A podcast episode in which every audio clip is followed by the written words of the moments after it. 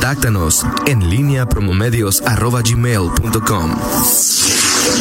En línea con la entrevista. Estamos eh, de regreso, son las 8 de la mañana con 10 minutos y tenemos en la línea telefónica a Graciela Amaro, es la directora del Instituto Municipal de Planeación. Buenos días, eh, directora, ¿cómo está? Hola Miguel, buenos días. Muy bien, gracias. Buenos días a ti y a todo el auditorio.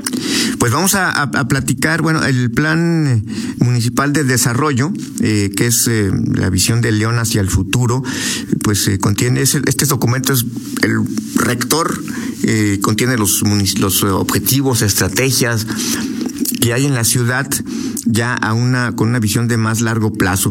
Eh, estamos en tiempos de contingencia sanitaria eh, y las actividades en el, gobierno continúan eh, de manera virtual, de manera eh, respetando la sana distancia. ¿Qué es lo que está haciendo el Implan en el contexto de este de este plan, directora, y, de cara a, pues a, lo que a lo que ocurre en este momento y bueno sin, sin dejar atrás los planes y los objetivos que se habían trazado? Miguel, bueno, te comento que en la página del, del instituto que es www.implan.gov.mx, ahí en cuanto eh, cualquier ciudadano entre hay una un, un botón que se llama trámites online.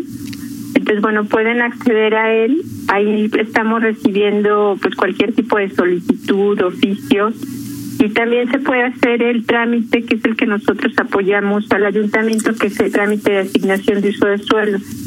Entonces la plataforma está recibiendo la documentación cuando algún ciudadano eh, nos envía alguna alguna solicitud. Lo que eh, hace la plataforma es que en su correo le regresa un número de folio y bueno, con esto lo que él puede eh, hacer es darle seguimiento ya con nosotros, nosotros le, le estaremos contestando por la misma vía. Y en el caso de las asignaciones de uso de suelo, pues también se puede subir los documentos que se requieren en base al código reglamentario para que una vez que nosotros hagamos el análisis, pues estemos en posibilidad de presentarlo a la comisión de regidores que es finalmente quien evalúa y en su caso aprueba para que se mande al pleno. Lo, lo que estamos haciendo, bueno, es, es intentar que, que todos los, los requisitos eh, se puedan enviar por este medio y que el ciudadano no tenga que, que acceder al, al instituto, ¿no? Por el tema este de los desplazamientos. Ahora, eh, en, ¿cuáles son, cuál era el uso eh, hay estos trámites virtuales no existen eh, ahora a partir de ahora con la pandemia. ¿Qué tanto uso estaba haciendo la ciudadanía de, de estos trámites, eh, directora de, del Implan? Eh, que no, hay, hay un dato que, que justamente también les, les quería compartir, porque nosotros antes de la, de la pandemia y del quédate en casa, pues no teníamos habilitada esta, esta pestaña en, en nuestra página web, ¿no? Pero hay un, un dato que, que ayer me pasaron mis compañeros y la página recibe, la página del Implan recibe en promedio tres mil visitas al mes. Y el dato que tenemos de abril es que estas, de estas tres mil visitas al mes, la, los ciudadanos han, han hecho un promedio de 300, de estas 3.300 de las visitas han sido para consultar justamente cómo se pueden hacer los trámites de asignación o cómo pueden mandarnos alguna solicitud mediante un oficio, ¿no? Entonces, pues se está utilizando, ¿no? O sea, creo que, que los ciudadanos hemos entendido que si la posibilidad existe, pues la podemos utilizar. Ahora, eh, y esto, porque ustedes, el Implan sigue atendiendo en, en las oficinas de manera presencial. No, no, de manera presencial no estamos. Tenemos una persona eh, nada más en el instituto por si se requiere este más que recibir que nosotros podamos entregar alguna información. Te pongo un ejemplo, por ejemplo, eh, planos impresos a, a la Secretaría de Seguridad, ¿no? alguna cuestión que sí sé que requiera que, entreguemos físicamente, hay una compañera que, que está ahí en el Instituto de Guardia, pero no no tenemos puerta abierta, o sea, no hay actividad presencial. Perfecto. Ah, eh, y eh, ustedes creen que, que, con todo y este este movimiento que, que ha generado eh, en trámites virtuales eh, este mes de abril la gente puede aprovechar más y, y, y, y, si lo puede aprovechar más o si no lo aprovecha más es porque no sabe, no conoce esta, esta opción que tiene, esta alternativa o qué es lo que sucede aquí. Fíjate que eh, me parece, de hecho ayer teníamos eh, una reunión con el Consejo de Desarrollo Urbano, que bueno, como, como tú sabes y, el auditorio sabe, pues es la dependencia o una de las direcciones evidentemente por su función más trámites eh, genera, recibe y genera. Y, y bueno, eh, se comentaba eh, que creo, y eso es otro tema que quiero comentar contigo que nos llevaría a él, que parte de lo que está sucediendo en este momento es una expectativa eh, por el regreso, ¿no? Y este regreso, pues a lo mejor creo que son dos factores. Detiene un poco a una parte de la población de decir, bueno, pues a lo mejor pronto regresamos y ya hago mi trámite como estoy acostumbrado, por decirlo de alguna manera.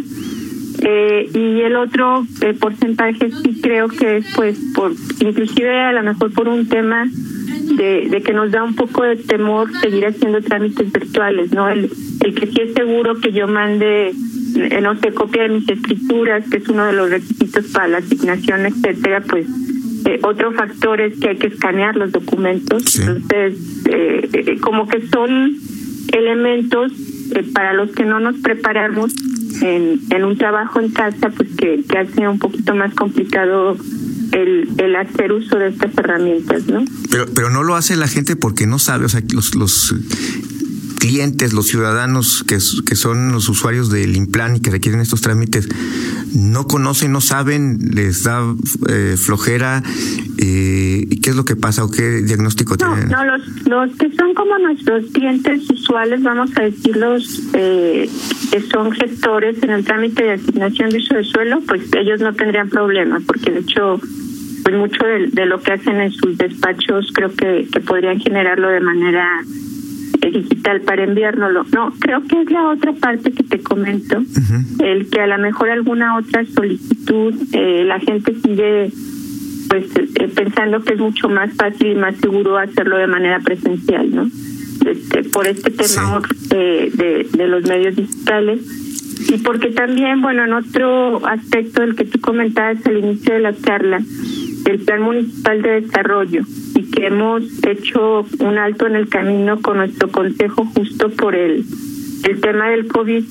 Ahorita estamos haciendo un análisis con Claudia Quiroz, eh, que hemos platicado con ella y es nuestra asesora en estos temas de futuro, y que el PMD justamente el 2045 pues va a tener que hacer una reflexión y vamos a tener que incluir algunos temas que estamos ahorita estudiando de un elemento que se ha denominado en el mundo como la nueva normalidad. El mundo como lo conocíamos, la actividad como la conocíamos ya no va a regresar.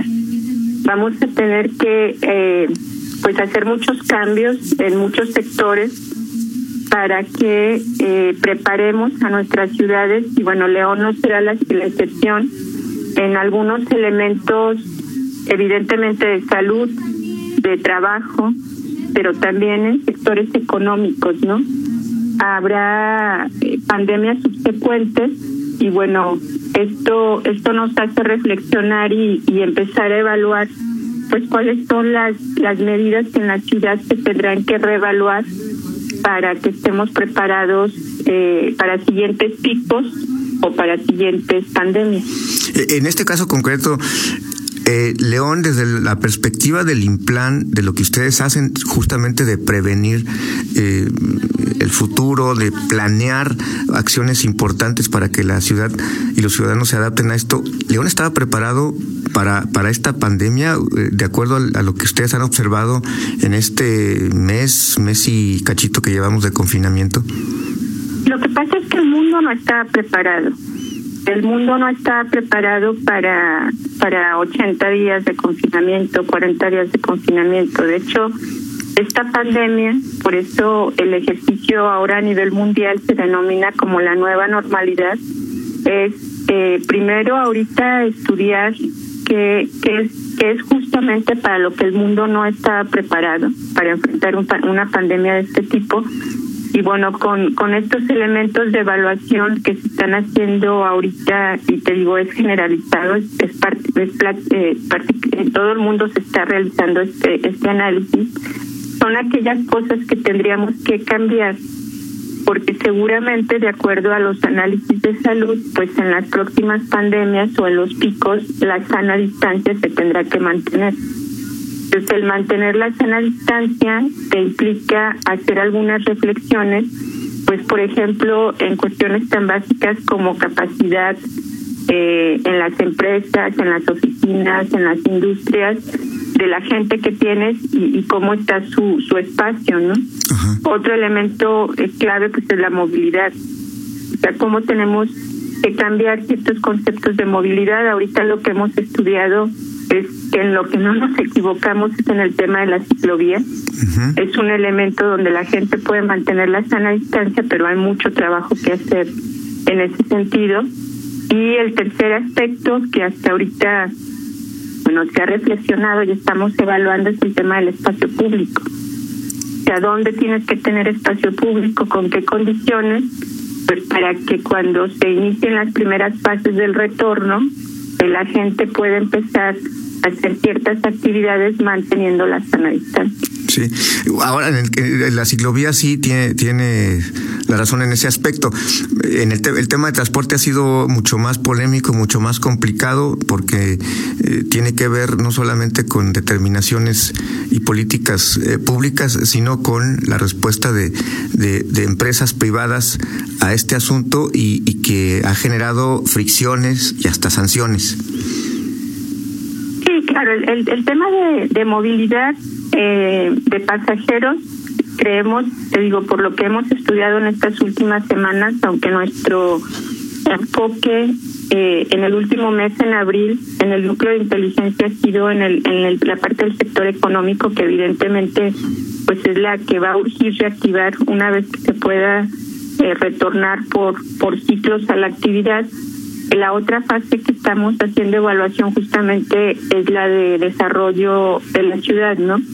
Entonces, sí, un punto clave pues va a ser la movilización de, personas.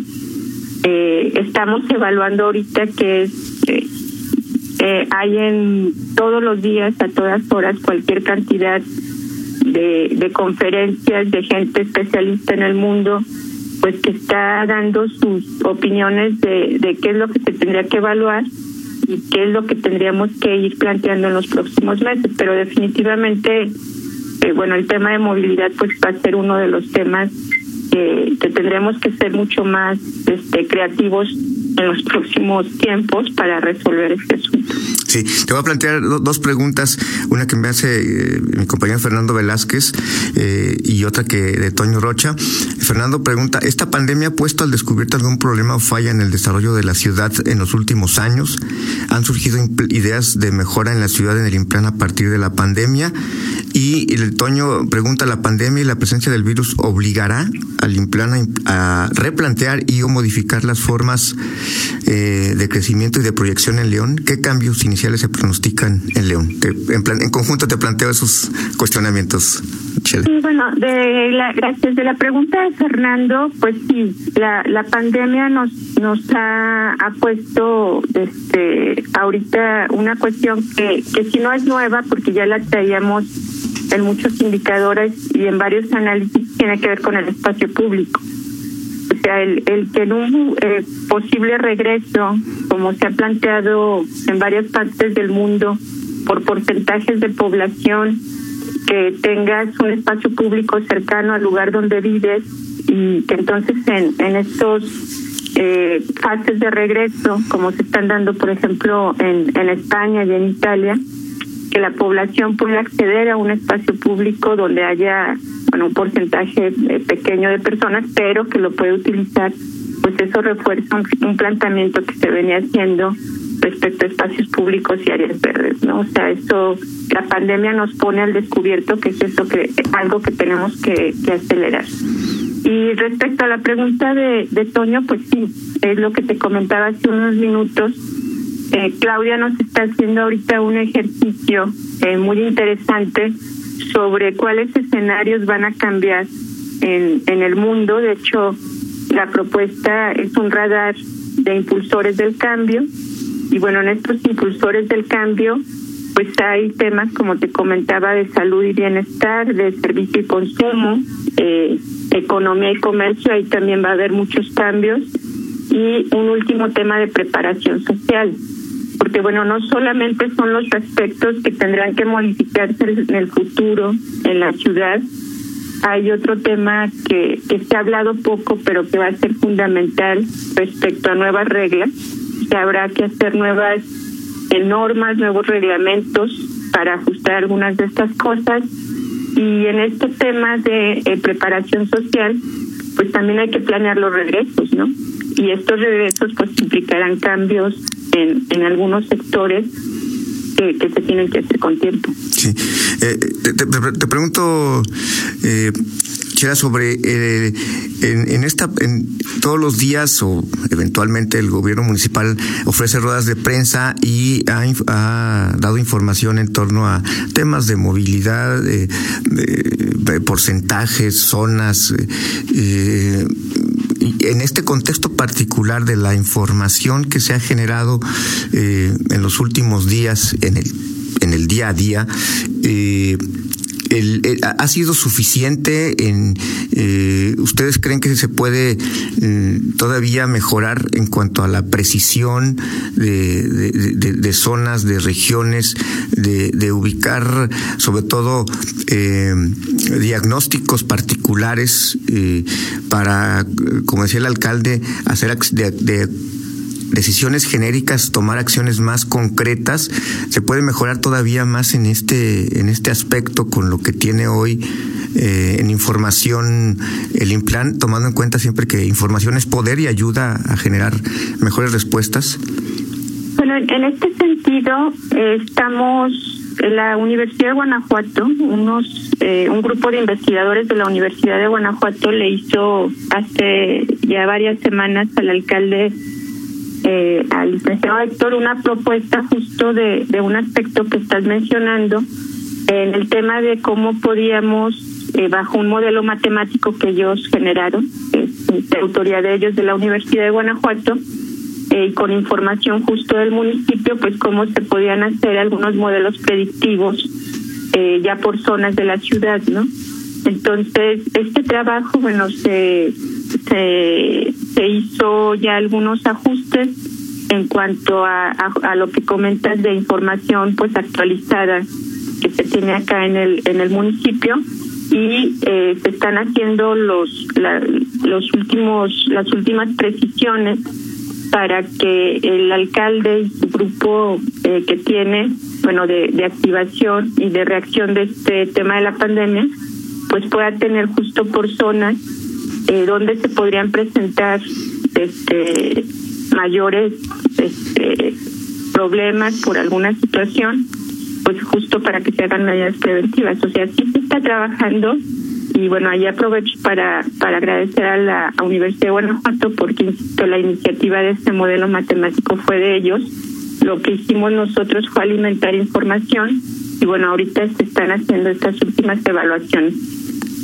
Perfecto. ¿Algo más que quieras comentarle al auditorio, este Chela, en, en esta eh, en esta entrevista? Y bueno, pues esperando que luego nos podamos encontrar en, en cabina y, y, platicar ya en un contexto eh, más favorable y fuera de la contingencia. Bueno. Me, te escucho perfectamente, Chela. Ah, ya, perdón, es que se cortó ah. horriblemente, pero ya te escucho bien. Sí, te, te, decía que un comentario final al auditorio, eh, esperando pues que en próximas fechas nos podamos encontrar ya en cabina y en otras, condi en otras condiciones más favorables fuera de la Y bueno, pues eh, finalmente nada más dos, dos temas. Eh, pedirles que quien quiera utilizar la, la plataforma, inclusive desde empresas que quieran empezar a hacer reactivación y quieran algunos datos para algún análisis de mercado, etcétera, pues estamos ahí eh, listos para brindarle la información con la que contamos.